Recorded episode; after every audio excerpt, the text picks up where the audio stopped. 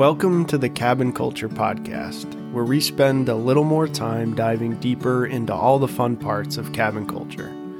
We like to think of this as both the material and imagined expressions of how cabin lovers, dwellers, builders, designers, and dreamers wish to live a more simple and authentic life.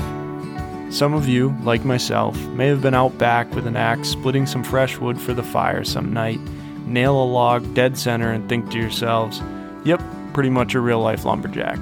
Well, you're not, and neither am I, but today's guest, Cassidy, is an actual competing professional lumberjack with the awards to prove it. He is also the face behind Hayward Haus in Hayward, Wisconsin. Cassidy has been involved in the short term rental scene for almost 15 years and shares with Janice how he's seen the space change. They talk pricing for local events and seasons, selling your area, cancellation policies, and what changes they'd like to see in the Airbnb review system. All that and more on this episode of Cabin Culture. Okay. So let's just let's just go for it because I have spent all morning okay. watching lumberjacking videos, so I'm just like super pumped to chat with you. Um, although yeah. I'm sure I'm sure folks listening don't know or might not know, depends if they follow you on Instagram, your background in lumberjacking. And we're going to get to that next. So, do you want to start by just introducing yourself and where you're located right now? And then, same thing for your cabin? Yeah, name is uh, Cassidy Scheer, and I am here in the small town of Hayward, located in northern Wisconsin. I was born and raised here. And uh, yeah, this is the cabin, the Hayward Haus and uh, right here on beautiful Upper Twin Lake. So you live right where your cabin is, like in that same small town. I, I don't anymore. I, I my full time residence is in Minneapolis, about two and a half hours away. Okay. But uh, yeah, Hayward. It, yeah, I mean, it was always a big part of my life, and uh, you know, after college, I haven't lived here permanently um, since since high school. But uh, yeah, this is where my livelihood is now, and uh, spending a lot of time, uh, you know, first on the Hayward Haus, but now on the six other lots I have next to it, which I hope to have nice cabins on all of them in the next five, six years. Okay, this is interesting because I knew you were working on a new project and that was one of my questions was if that was the only one, if there was going to be more. Did you buy one big chunk of land at once or have you just bought the lots as they went on sale? No, I uh, I bought the lot that the Hayward Haus is on in May of 2020. It was a standalone piece of property. Um, got it for dirt cheap. Actually, I was kind of lucky. That was in that period of time where we all realized that the world was not indeed completely uh, one big dumpster fire, and we weren't all going to die. Yet, also the the major land boom um, that we saw in a lot of vacation areas hadn't totally happened yet. And uh, it had been on the market a while. There were a lot of things that would be negatives for lots of people, but uh, I instantly knew once I could paddle a canoe back in here from my other cabin, which is uh, two bays uh, to the west. Um, I knew it had a lot of potential, scooped it up, uh, built the Hayward Haus. And then, uh, you know, I'd been kind of creeping the neighbor's land. Um, great big chunk of property, uh, 12 acres, some beautiful natural peninsulas. Um, you know, it had been around it in the in the canoe several times. wasn't listed for sale. Had a house that looked like it needed some work and a couple garages um, on it, and I just I went on the the state of Wisconsin registry and looked on the public information, found a name and an address, and sent a letter and just said, Hey, I bought the property next to you. I, you know, noticed that there's not much activity on the land. Would you be interested in selling? Didn't hear from him until a month later. I just I got a call and said, Hey, Cassie, this is Frank. I got your letter. Um, be happy to show you the property. So uh, did went out there with month? my dad. Did it take him a month to get that letter, or was he thinking about it for a month? I have no idea. I didn't really ask. Um, I was just happy to go look at the property because at that point it's like, okay, he's going to be open to a deal. And uh, yeah, the property was exactly what I thought it would be. And uh, we worked around on price a little bit, but um, in the end, it was pretty much a no brainer. Um, yeah. I knew that I, you know, short term rentals, I've been involved with them for 15 years now. And I know that it really is the highest and best use of my time in the way that I want to work. And I knew that this was the chance to really expand on what I had built here at the Hayward Haus and, you know, create something that really can be my principal livelihood for as long as I care to continue working. Yeah. 15 years ago is far before the majority of people that you see talking about it now. I feel like the bulk of people I'm seeing now are all, especially in the cabin world, are all 2020 ish. Like during the pandemic, that's when a lot of folks started. What was happening in the short term rental world back 15 years ago when you started and what got you into it? Yeah, so I I started it by uh, you know after college I took a couple years to be a globe-trotting lumberjack and uh, backpacker. And uh, after spending nine months in South and Central America, I, I took a job in Costa Rica uh, with a development company, um, developing off-grid boat access only property on a river that flowed into the ocean and uh, you know did all the subdivision work infrastructure very bare bones project. And uh, we I, I, designed and we built a house that was kind of the showcase model home for people you know that were coming down to potentially buy a property. And uh, put it on uh, vrbo um, airbnb had just launched i think and wasn't really too much of a market player then and uh, yeah started started doing short-term rentals. Didn't really know much about it. My dad had been renting our cabin in wisconsin for a couple years on vrbo but uh, i mean it's it hasn't i mean the the the fundamentals haven't changed. I mean the uh, yeah the exchange of goods and services is the same then as it is now but there weren't nearly the the tools, the platforms weren't nearly as technologically advanced. Um, VRBO didn't have payment processing. Um, there was no online booking. It was merely basically just a listing site, and people would call you up, and you would get their information, put them on the books, go in and manually mark those dates off on the on the calendar and then uh, have them send you a check or process a credit card. Um, wow. Yeah, yeah. So you know, it, it, and eventually, I mean, as that business grew, I mean, it was VRBO and and HomeAway. They merged. They were just HomeAway for a while. Then they went back to VRBO. Um, we got on Airbnb a year after that, and uh, yeah, I mean that that was always a nicer platform, more user friendly. Um, but yeah, I mean, I've seen all the changes to the platform, changes to the terms of service, and uh, yeah, I mean, I, I think they're both good good platforms, and they've proven that vacation rentals are here to stay. Yeah, for sure. They gave access, they made access to your point of having to mail a check and do all the financial processing on your own. They certainly lowered that barrier for entry for a lot of folks, which explains where we are now. In the last 15 years of doing this, what are the biggest areas of growth for positive and what are the biggest areas of growth that you see as like big challenges in this space? Well i would say that it's you know i have a hard time thinking of any things that went backwards in any way. Um, it just it got easier to use. It just became a more efficient marketplace and more and more things got automated. Mm-hmm. Um, you know, I mean, there were there were some weird situations back in the day. Um, you know, like your your phone number was there online, so we would get calls all the time from bogus rental agencies saying we have all these ins and with publications that market to police officers in a certain area and we'll get you all these bookings and they they wouldn't. But you would just get spammed a ton you know that was that was annoying and then there, there just weren't the checks and balances. Well, yeah, I mean, and, and there were also multiple points of sale. You know, you had to talk to them on the phone, get them to commit, but then you couldn't really count on blocking off the dates until you got an actual physical check in the mail. Then that check has to clear. Um, there were there there were no calendar management tools. Um, you didn't have any sort of pricing tools, no outside software.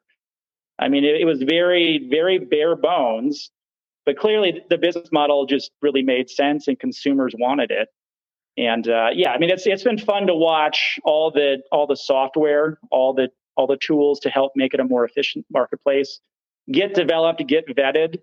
Um, a lot of them were things that you know I had I had thought using it like, hey, like we should really have a better way to manage the calendar. It'd be nice if they had online payments, and uh, it's been fun to watch the the platforms anticipate that and develop them on their own. Yeah, yeah. So I have so many more questions about hosting, specifically because that's what you and I have talked about a fair amount on Instagram. But I would kind of love to dig into the human and your history with this a little bit first, just because I think it's uniquely fascinating. So for those that don't know, Cassidy is actually the 2019 US, I'm going to say this wrong. Is it Stihl? Is that how you say it? Yes. Stihl okay. Timber Sports this U.S. Stihl Timber Sports champion, and you also were the sil- silver medal winner in the Worlds that year, which happened to take place in Prague, my favorite city in the world, which is exciting. But this is a fascinating sport to me, and despite being like fairly involved in cabin culture, I don't know anyone else who competes in timber sports. Can you tell the people about what this sport is?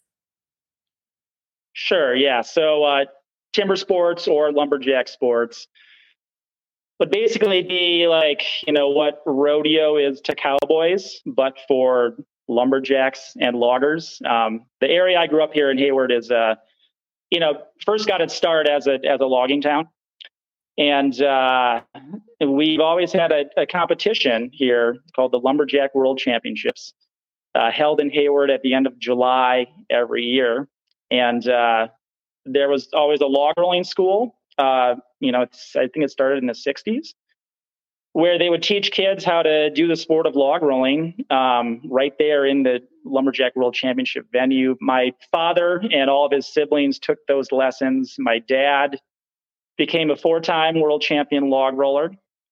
And then wow. back in the early 80s, right about, yeah, yeah, like right around the year that I was born, um, he and his brother started an entertainment business, which is basically like a live lumberjack show where they perform all of the event skills, which were again all derived from actual logging skills back in the day, and turn it into you know a a, a paid admission performance essentially, and uh, we're able to you know grow that business to the point where they had multiple shows in multiple locations. They developed basically like a traveling carnival rig where it's like a lumberjack stage, you know, folds up like a carnival ride and performed at fairs and festivals. So when I was young, I, I started working at age 14.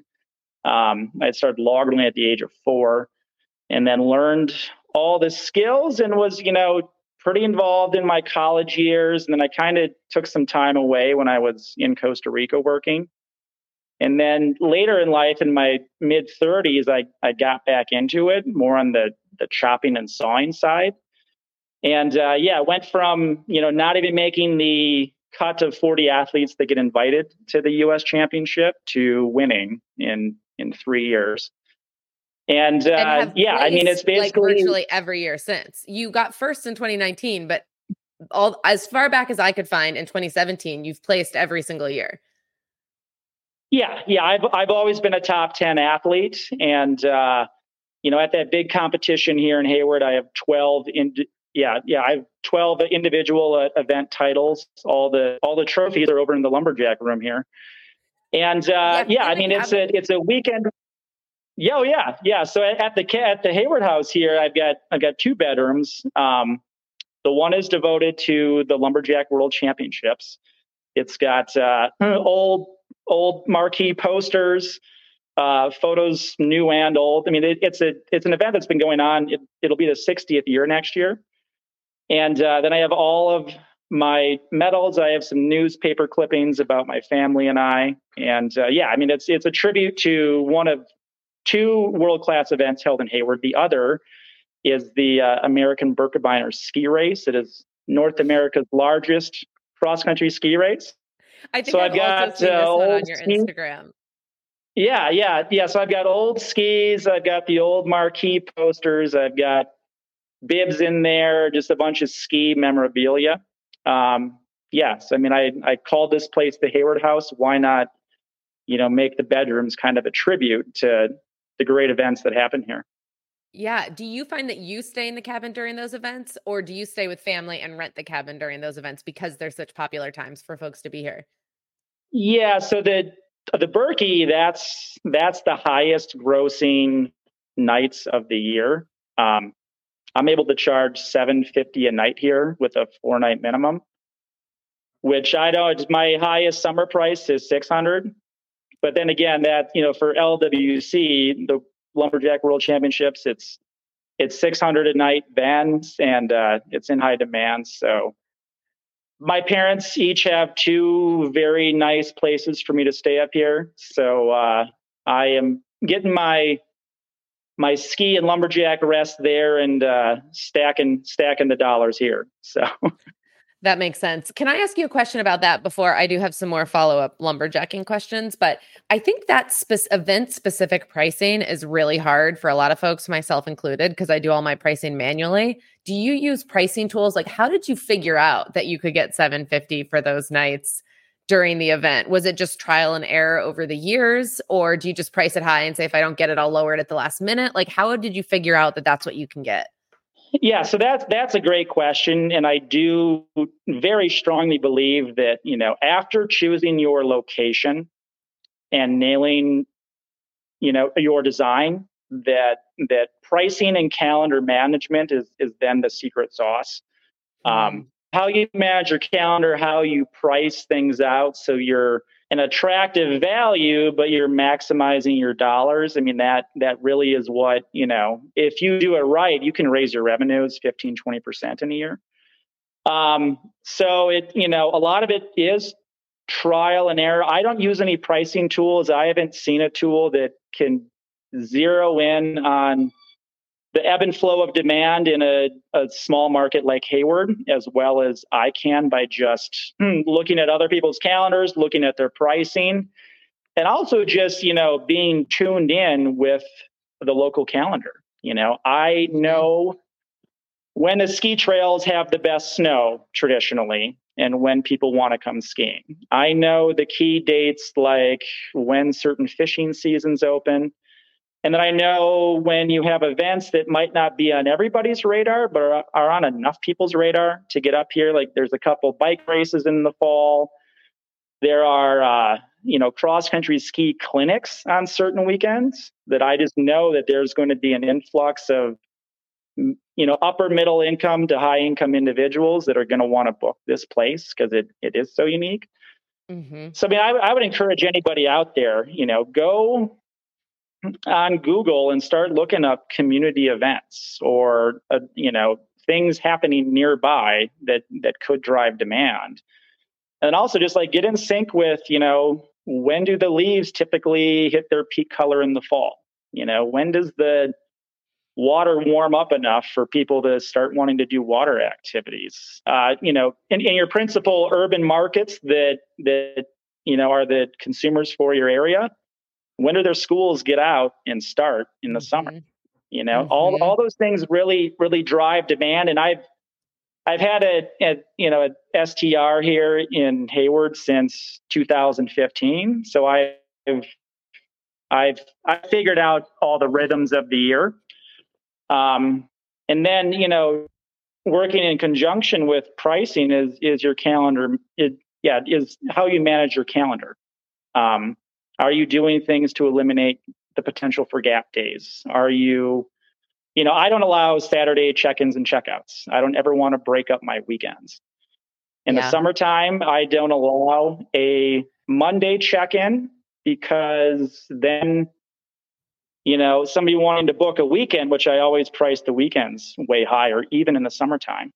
Um, to get to count on somebody having to, you know, add a Monday or a, a Sunday night stay to their weekend is not always the easiest thing. So, you know, um, all these are just things I've learned. I've learned throughout the years and just been uh, intuitive about. And uh, yeah, I mean that's allowed me. You know, last summer I didn't I didn't employ the no thigh gaps strategy as I call it, but uh, this year I did, and I, I've had I haven't had a single vacant night since early May. If you're dreaming about a cabin build, or are in the midst of a build, or you just bought a place and are getting ready to host for the very first time, regardless of where you are Sometimes you just need a little help along the way. Shared experiences from someone who's been there, advice from someone who's learned a lot of lessons the hard way. That's me. Or a cheerleader as you finish up. All of these reasons are exactly why I started offering cabin consultations to our Instagram followers and friends who could use some specific one on one help. I can't promise to solve all your problems, but I can promise to be transparent about our build costs and process, our organization and project management systems, our favorite and least favorite tools for renting, how we market, and how we found ourselves with almost 80,000 Instagram followers and 100% occupancy in our first year of hosting at Cozy Rock. So if that sounds like it might help you, feel free to visit us at staycozycabin.com or on Instagram at Cozy Rock Cabin and sign up for a time to chat there. Wow. Okay. This is really helpful to hear. I have done everything manually, but have really, because we have three, although you have multiple too, have been bad at getting into the details. So, like, I'll look at a season and be like, what did we price it last year? How long did it take to fill? But then within that season, I've never thought to do, okay, the first two weeks in October are going to be higher demand than later in November. How do I price those differently? I just do three months at a time. Right. Yeah, and it's it, it it is a lot to pay attention to and a lot to think about, and sometimes it gets kind of complex. Like say, you know, the month of October, which is peak fall in most places. Um, our maples, which I think you know, like maples are the star of of fall, just because they they the leaves are brighter, they get a, a wider variety of colors from you know yellows to kind of you know deep purple that whole range. Well, the maples typically drop their leaves around here, you know, by the 7th or 8th of October. But people, you know, in the Minneapolis or southern Wisconsin metropolitan areas don't really know that. So they'll still pay a high price for for later in the fall, which is still beautiful. Um, the oaks are going, the aspens, the tamaracks.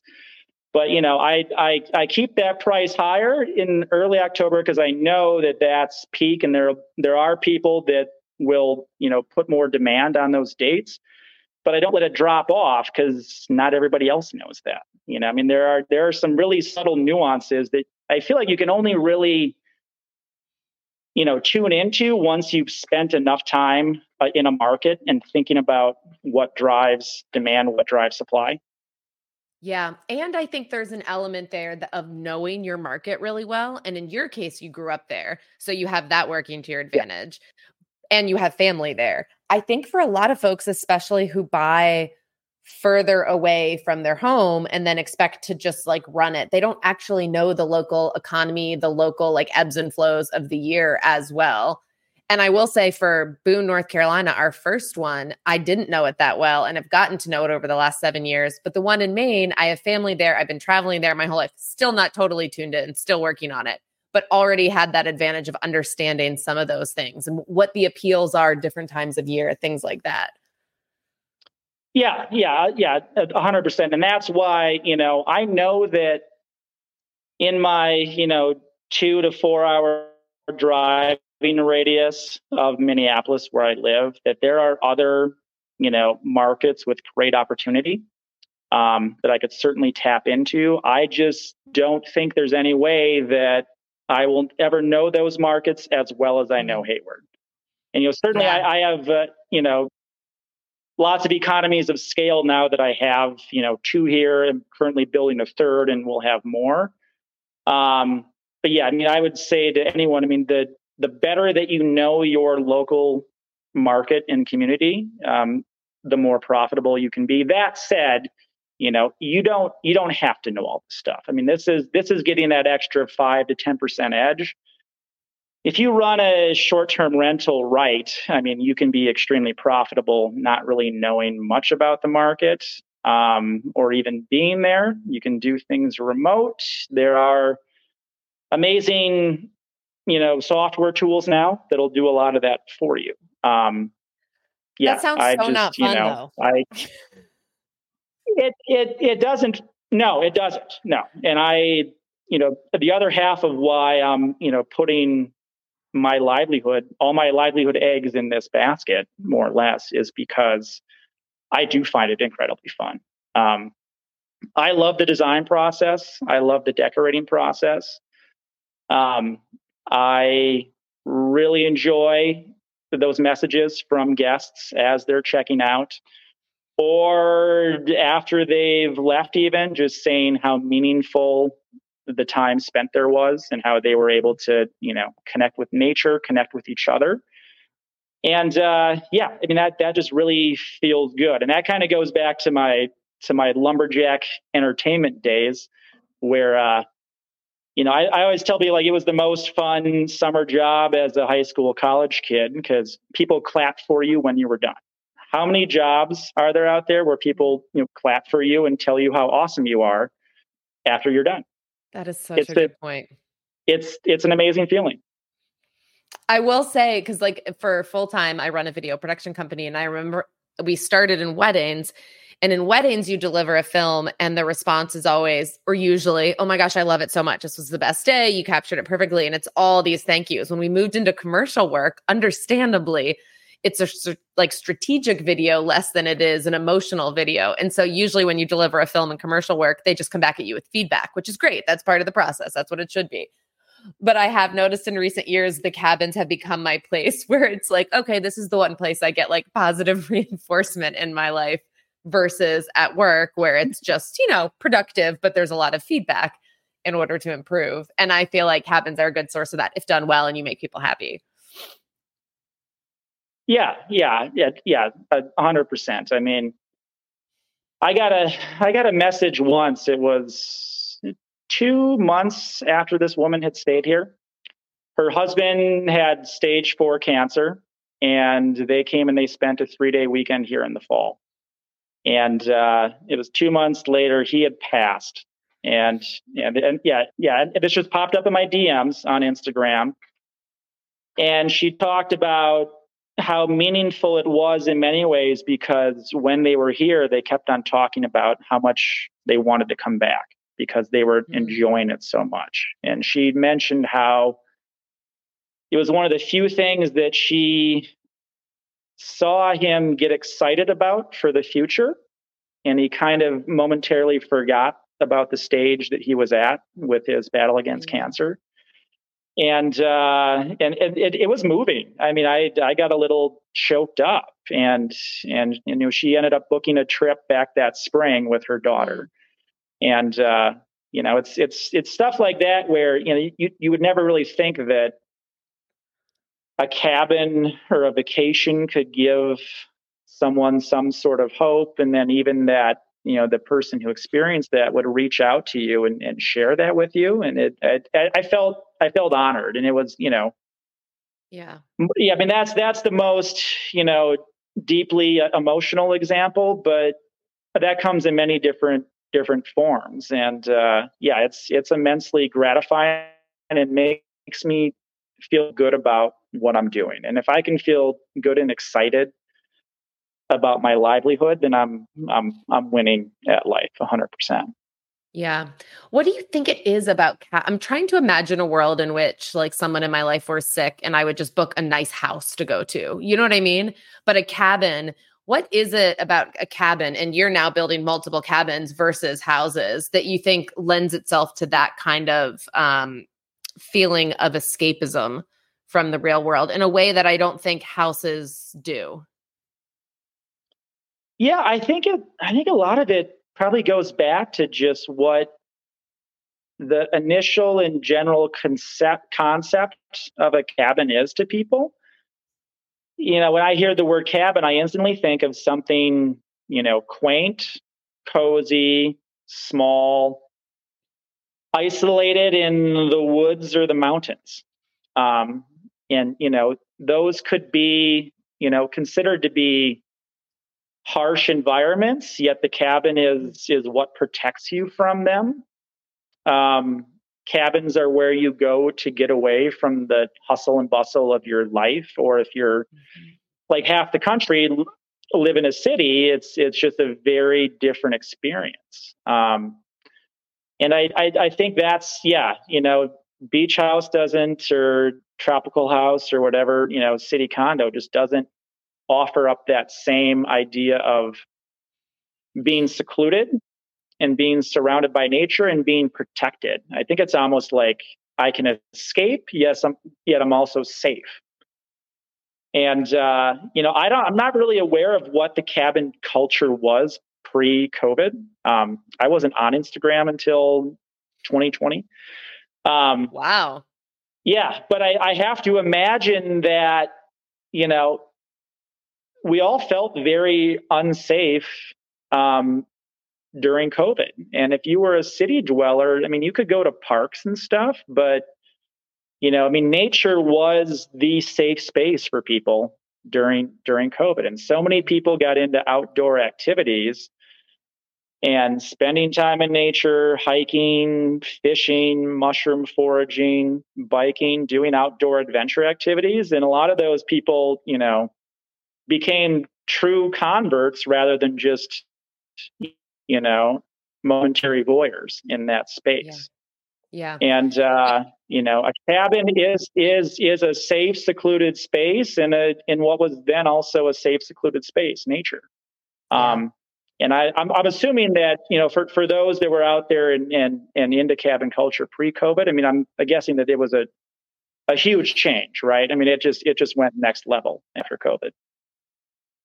Yeah, and in some ways it's it? interesting because the more, yeah, the more um, people on Instagram now with cabins, there is an element of almost, and I don't think this is necessarily intentional, but to to be relevant in such a crowded space, there's almost this feeling of like one upping. Like each cabin has to be like oh, well, I need to have like a hammock built into my deck. Oh, I need to build it into a cave. Oh, I need to heat my swimming hole that happens to naturally be there.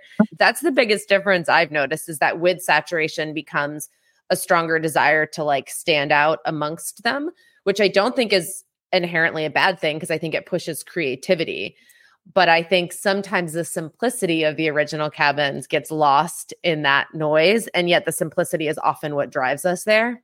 Yeah, yeah, that makes complete sense. I mean, you know, since I got on Instagram in 2021, um, you know, it seems like there's more and more new cabins all the time. And it, I, I know it makes sense economically. A lot of people have done really well and they've enjoyed it. Why mm-hmm. would you not expand? Yeah. Um, and yeah, yeah, you know, I, I, I'm, I'm guilty of that same action. You know, I, I mean, my, my next build right now, it's I'm not one upping the Hayward Haus. I'm actually going smaller, just a one bedroom, one bath, 600 square feet. Um, but I'm doing that because I want I want a lower price point, and also it's like that lot over there. That's all it could really handle size wise. And I, I'm a strong believer that the you know the the the house is an, an extension of the land. Um, it it needs to respect the space around it mm-hmm. and what the aesthetic of the land is telling telling it what it should be. Yeah. Um, but yeah, I love I love bare bones basic cabins. Um, yeah. I I think there's an immense beauty and simplicity. And just, you know, sometimes the less things that you have to distract you allow you to tune in that much more to whatever it is you want to tune into. Maybe it's a book, yeah. maybe it's time with loved ones, maybe it's just taking in the ebb and flow of nature around you. Yeah.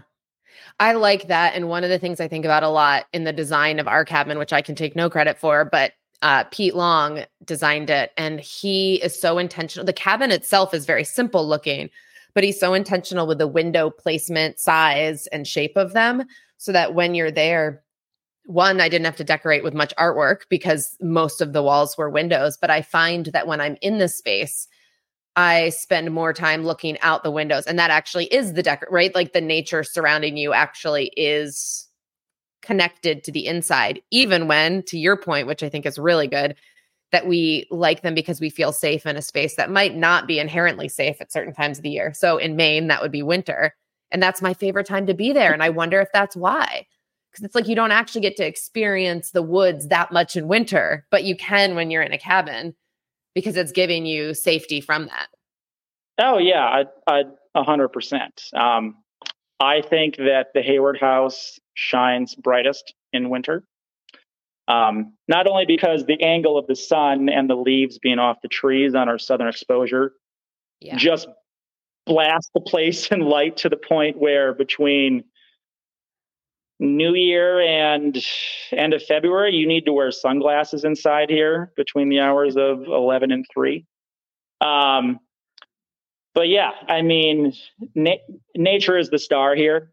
Um, I loved Pete's interview on the podcast. I, he had just so many brilliant things to say that I was in 100% agreement on.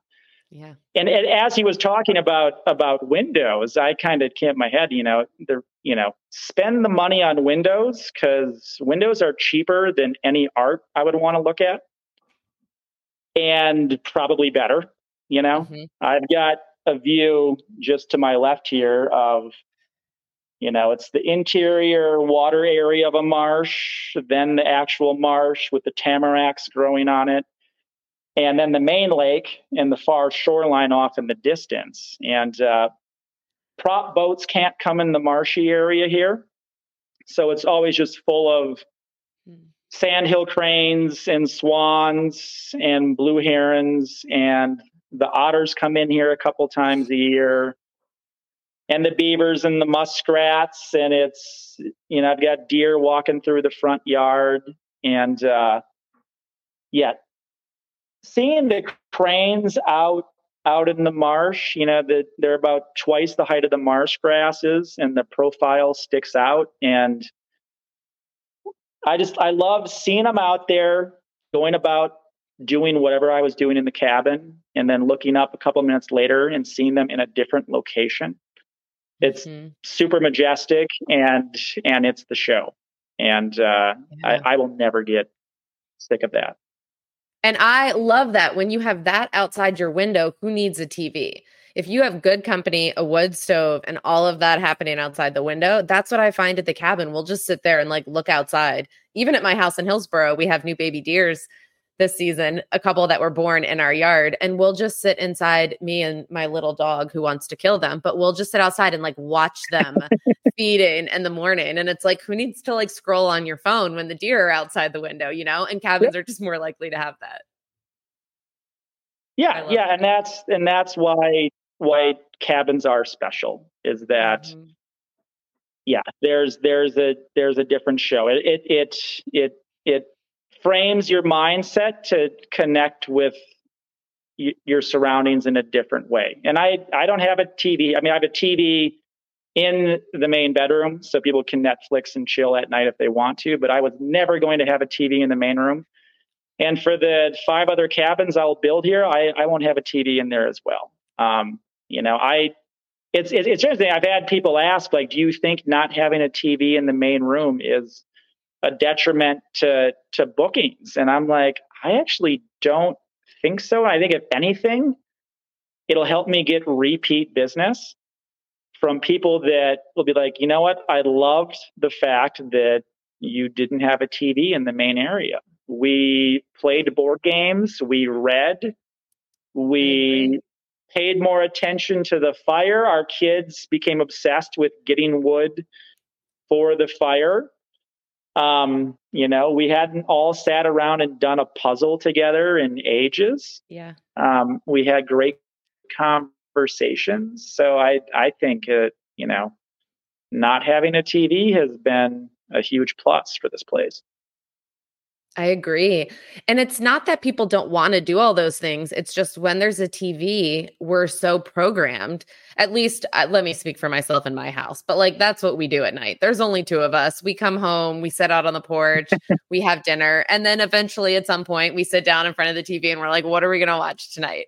And when you take that away, it's just like, okay, I'm not sad about it. Let me just figure out what else we're going to do. And then in retrospect, at the end of that trip, we had one guest who wrote about they've been they have fostered children for like years and years and they said this was their first break and they stayed up late at night in front of the fire reading books out loud to each other. And i was like i just find it hard to imagine people doing that at their houses. You know what i mean? Because it's just like the craziness of the week and all of that but that mental image. And once you experience that i think you're totally right. It might not it might impact bookings but repeat bookings I think people will see the value in it. Yeah, yeah. Or just, you know, that might be something that initiates a more detailed review from the guest. You know, yeah. I mean, I've had guests in, in, in, my reviews praise the fact that the place didn't have a TV.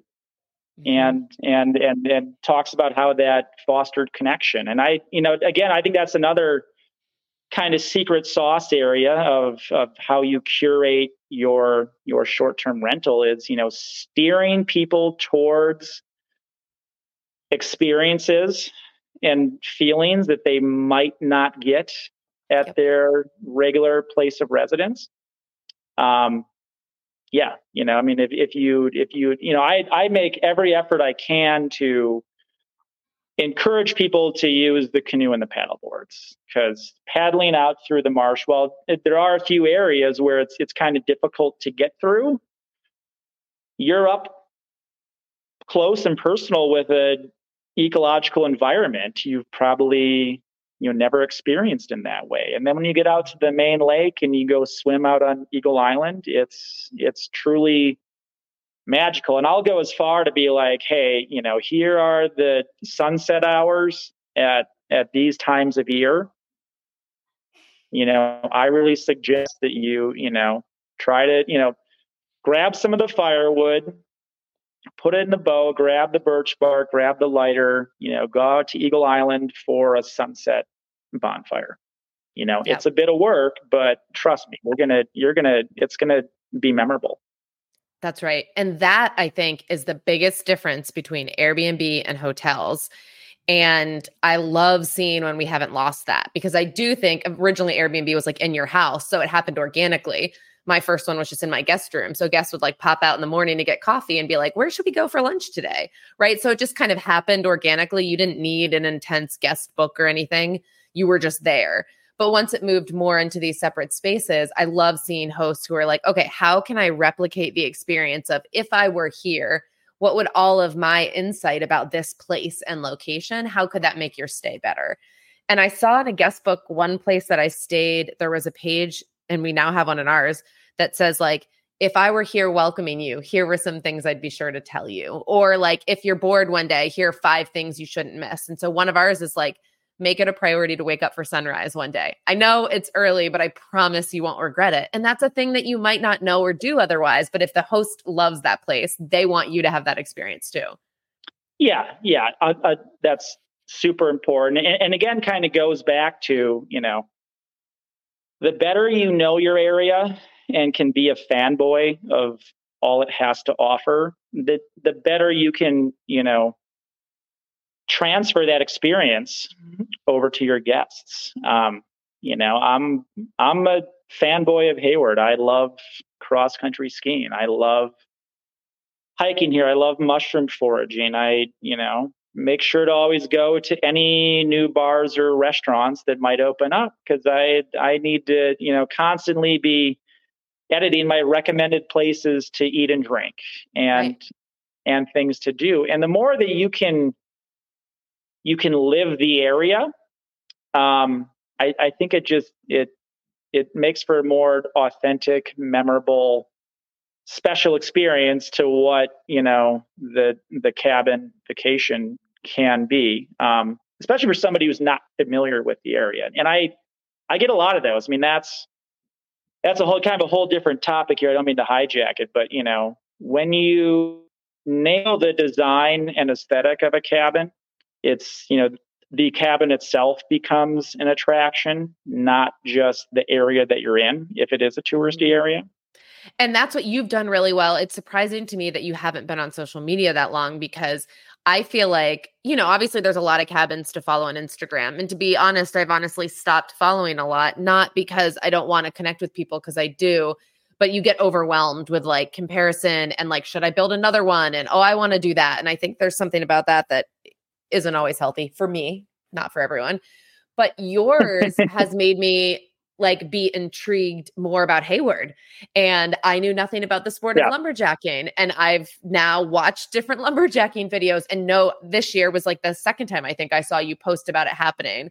And so knowing that those things are happening and, you know, kind of traditions and this small town in Wisconsin that I've never even heard of makes me think, okay, well, my husband's from Minneapolis. So next time we go to Minneapolis, maybe we should like check out this place, right? And I think that's the beautiful thing of using social media in a fanboy kind of way, like you're saying, to get other people kind of hyped on small towns they would never have known about otherwise.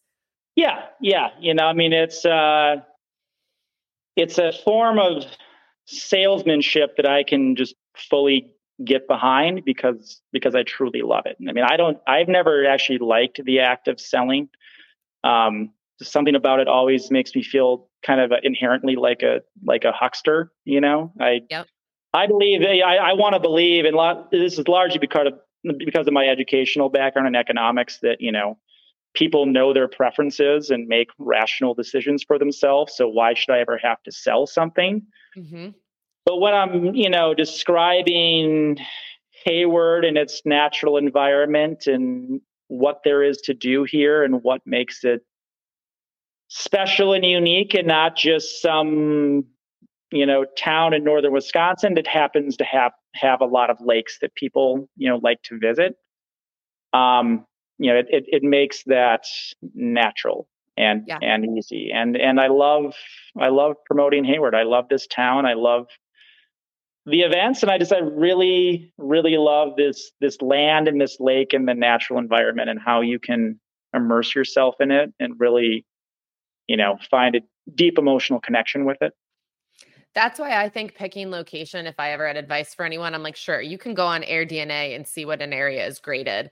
But I've always just picked places that I like to go because selfishly, our short term rentals have all been places I want to spend more time. And then if I can share it with other people, that'll be easy. But then it's not selling, it's sharing. I'm not selling Freeport on Instagram. I'm just sharing with you, like, this is what I'm doing when I'm there. This is what I love about it. And if that sells you on making a trip here, great. But if it doesn't, like that's not that's not my goal. I'm just sharing with you. I also think it builds. I'd be curious your thought on how this has changed your relationships with local businesses. Because for me, I feel like it built a really strong relationship with the ecosystem of small businesses in the area, which has been really fun and rewarding. And and long term, I do think can benefit short term rentals done right. Yeah. So I mean, I can't. You know, Hayward is is a pretty large vacation market in the summertime. You know, I mean the the, the town has a population of 2,500 people.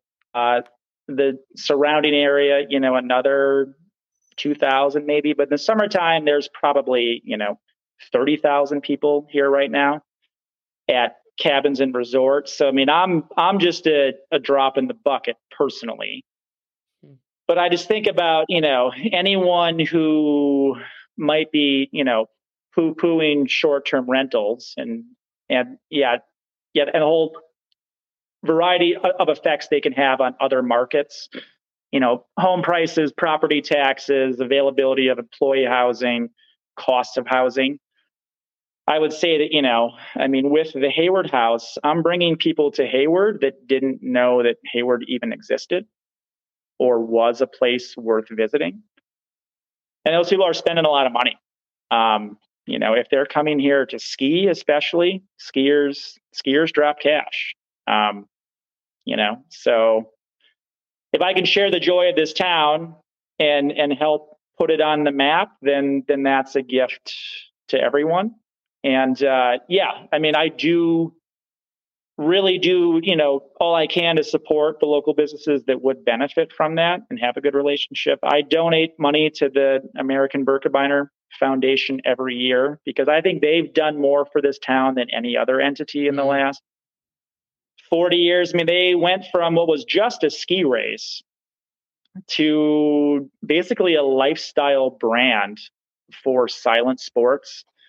Mm-hmm. They've got mountain biking events, they do all these clinics, they've built a bunch of single track mountain bike trails. They're going to bring a World Cup ski race here in two wow. two years. Um, you know, so supporting those organizations that that that make your area attractive, I, I think is incredibly mm-hmm. important.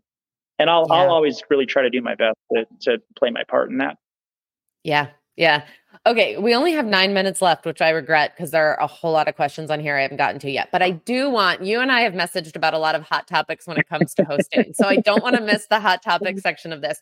We're going to do this a little okay. more rapid fire than we normally do because there's only nine minutes left. But um, let's start with the Airbnb review process. If you could change one thing about the way that Airbnb reviews work, what would it be? Ooh, well, I don't know. I would like a much broader range of, of ratings. You know, if you're only allowed to rate one out of five stars, um, five is perfect. Was your stay absolutely perfect? Um, I, I, I, think there still would be a lot of tens or 100s if we were doing a one through 100. But going down to four, the 80%, that just that's too big of a gap. And I know that Airbnb is not going to change that because by giving one through five, you're steering people towards fives. So I would like more differentiation. Um, when the average Airbnb review is a 4.84, um, mm-hmm. leaving leaving a four just isn't an option. You're saying that a place is very below average. So I would change that. Yeah. Yeah, it's definitely tricky.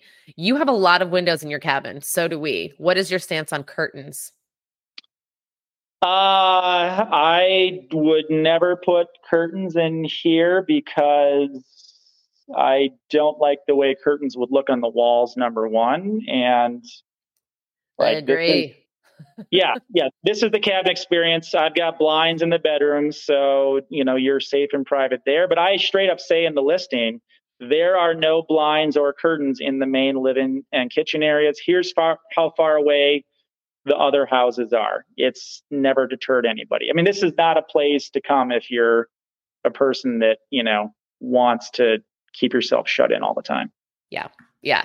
Cancellation policies. How strict are you?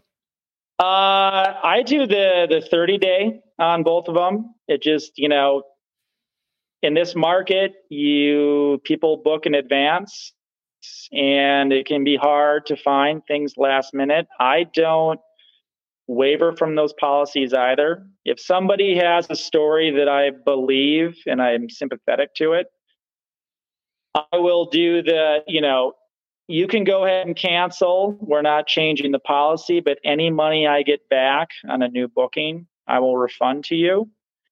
And it is shocking at how many times, you know, people end up showing up when they mm-hmm. told you a story that would make you think there was no they, way they were going to be there. So mm-hmm. to say it, but people are full of shit a lot. And you shouldn't let your business suffer because of that. That has been the biggest learning curve for me because I really want to believe everyone and trust them. But then once I talked to you and started saying that, the amount of people who didn't cancel was really surprising to me, which then made me trust people even less. And so it made me stricter in my cancellation policy because I'm like, well, is everyone lying to me now? Yeah. And I, I just have a prime example of that just happened last night and today. I got a message at 11 last night about the people arriving in three days. Uh, the woman's father ended up in the ICU and for because of an accident and they said that they didn't think they could make it what could we do and i you know first express understanding and sympathy i i, I believe them um, and i said hey you know just that i stick to my policies here's what i can do and haven't heard back from them since which makes me think that they're going to make the effort to get here now. Which, if they're making the effort to get here, how bad were things? I don't know. That's not for me to judge, but I'm just saying that, you know, when it comes to money, people will say and do things that aren't necessarily always and in line with the reality of how they feel about their pocketbook or yeah. or losing out on something. So yeah, I, I would just say stick to your policies. If, if, as as long as they're clear and transparent when people book and they have full agency, you've you've done your service. I will say I like the addition of Airbnb travel insurance that people can choose yeah. at checkout because now I know that everyone booking has opted out of paying extra to have that coverage. Yeah. So then when they're trying to cancel through me, basically what they're asking is I would like for you to be my travel insurance that I actually haven't paid for. And I feel yeah. way more okay being like, actually, you had an option, you chose not to pay for it, and now you want me to eat the cost. And I can't do that. This is, we run a business, like we can't do that. And that's made it yeah. Easier for me to to treat it like a business because it it is, and they had an option that they opted out of. Okay. Um, tree houses that don't involve trees. Oh well, yeah, that's it's not a tree house unless there are, and I, I would go as far to say that like trees should be at least fifty percent of the structural mm. support in order to call it a tree house. Um, that's a high. When number. I was in, yeah, I mean, I was back when I was living in Costa Rica. I was good friends with the owners of a place called Finca Bella Vista, and they were building, you know, fifteen hundred square foot houses 50 feet in the air, all supported by trees in a tropical rainforest. I mean, that that is a tree house. These places, wherever that put something eight feet up in the air on stilts and then call it an amazing tree house, it's not that's that's a stilt built or elevated home, not a tree yeah. house. Yeah, and you can call it an amazing stilt built cabin. You can call it those things. Yeah. It just it does do a little yeah. bit of disservice to the people like you're referring to who put in the work to do it on actual trees. It's like, okay, well, what do they get to call theirs that somehow differentiates it? The super tree house? What is it? Yeah, and I feel the same way about all sorts of puffery terms like sustainable. Like just because you built your cabin out of a container doesn't mean that it's sustainable. I mean, sustainable means that like you could go on in perpetuity. Um, I, I, actually, I don't think vacation homes in general are sustainable or ecologically friendly. There's a bunch of travel miles and building excess housing. I mean, that's not mm-hmm. environmentally friendly. I'm not saying not to do it, but like, don't don't call yourself sustainable when. The industry, the travel industry as a whole is just simply not. It's not environmentally friendly. It's not sustainable. Yeah. And you can argue that the sharing economy is more sustainable because it's, oh, less people are building cabins, except the amount of people that have stayed at our cabin that said this has really inspired us to build our own cabin then tells me this is not sustainable. If I were sharing and they were like, great, this can be our cabin too, and we'll come this many times a year. But if instead everyone's like, great, this has shown me what I want to build, and now we're all cutting down trees and building cabins. Not that we shouldn't all be able to do that, but I agree it, it, it questions sustainability. Yeah, Okay, last one. How do you feel about formulaic reels on Instagram? uh, well, I mean, if they have good music and and the edit cuts are right, then they can be enjoyable to watch. It's just that, you know, in my short period of time on Instagram, I was there right before Reels kind of blew up and after and i you know still believe that you know video is a more uh, immersive medium than than still photography when it's done right but when it's done poorly it just looks like more and more low effort and i get instagram as a business wants to make it easy for people to make content and and and that's that's a good business decision um, mm-hmm. But when you see the same song over and over and just putting in a few clips that don't really tell a story and you're just creating content for the sake of creating content, um, you know, your page is your property. By all means, do what you want. It's just that so often I would just consider it to be shit posting. Mm-hmm. You know, um, I I like it. I, I like to see artistic effort put in. Yeah. Um, that's what I really enjoy digesting on Instagram. And unfortunately, I just I feel like we're seeing less and less of that. And it's unfortunate, but fortunately, there are enough people out there that really do care about about the content and want to incorporate artistic original and unique elements in and that's that's instagram saving grace for me yeah yeah there are people with a lot of creativity i mean i'm totally yeah. guilty of formulaic reels because it's like a machine right you have to like keep putting out content but also trying to figure out okay how am i putting in effort you know every four or five reels so that I'm doing something different. But there's way more creative people than me, and it's fun to watch their content. When you see it pop up and you're like, whoa, it's very engaging from the viewer end. Yeah, and I, I like the fact that you can, you know, you can, you can, you know, train your algorithm based on what you like, and you can hit the mute button on stuff you don't like or they're not interested, and yep. Uh, you know, try and curate that experience. I seem to keep on still getting way and way more shit that I don't care about in the feed, but whatever. There there are enough upsides of Instagram for me to, you know, very much enjoy using that platform. Yeah, yeah I second that. Oh, I'm so sad. This one by so fast. Before we wrap up, can you tell the people where they can find you? Yeah, Hayward Haus on Instagram, and uh, the link to my Airbnb listing site is on there as well. And uh, am working on a website and some direct booking links. So those will be on Instagram as well. Okay, Cassidy's leaving out a few things. You can also find him at the Lumberjack Lifestyle. And if you go on YouTube and search Cassidy Scheer, you can also find a ton of lumberjacking, including an appearance on Live with Kelly and Ryan. So I highly recommend searching him in those locations as well. Yo ho! That is the official lumberjack cheer. I love it. And it, love it. makes me feel good. Yeah, my uh, whenever my cleaning staff and I depart after our little powwows here, we always do a big yo ho together, and everybody smiles and feels good. What a good way to end. Yeah. I like that. Cassidy, yeah, thank great. you so much for making the time. Uh, I know it's been a busy summer for you, and I'm grateful that we could finally make this happen.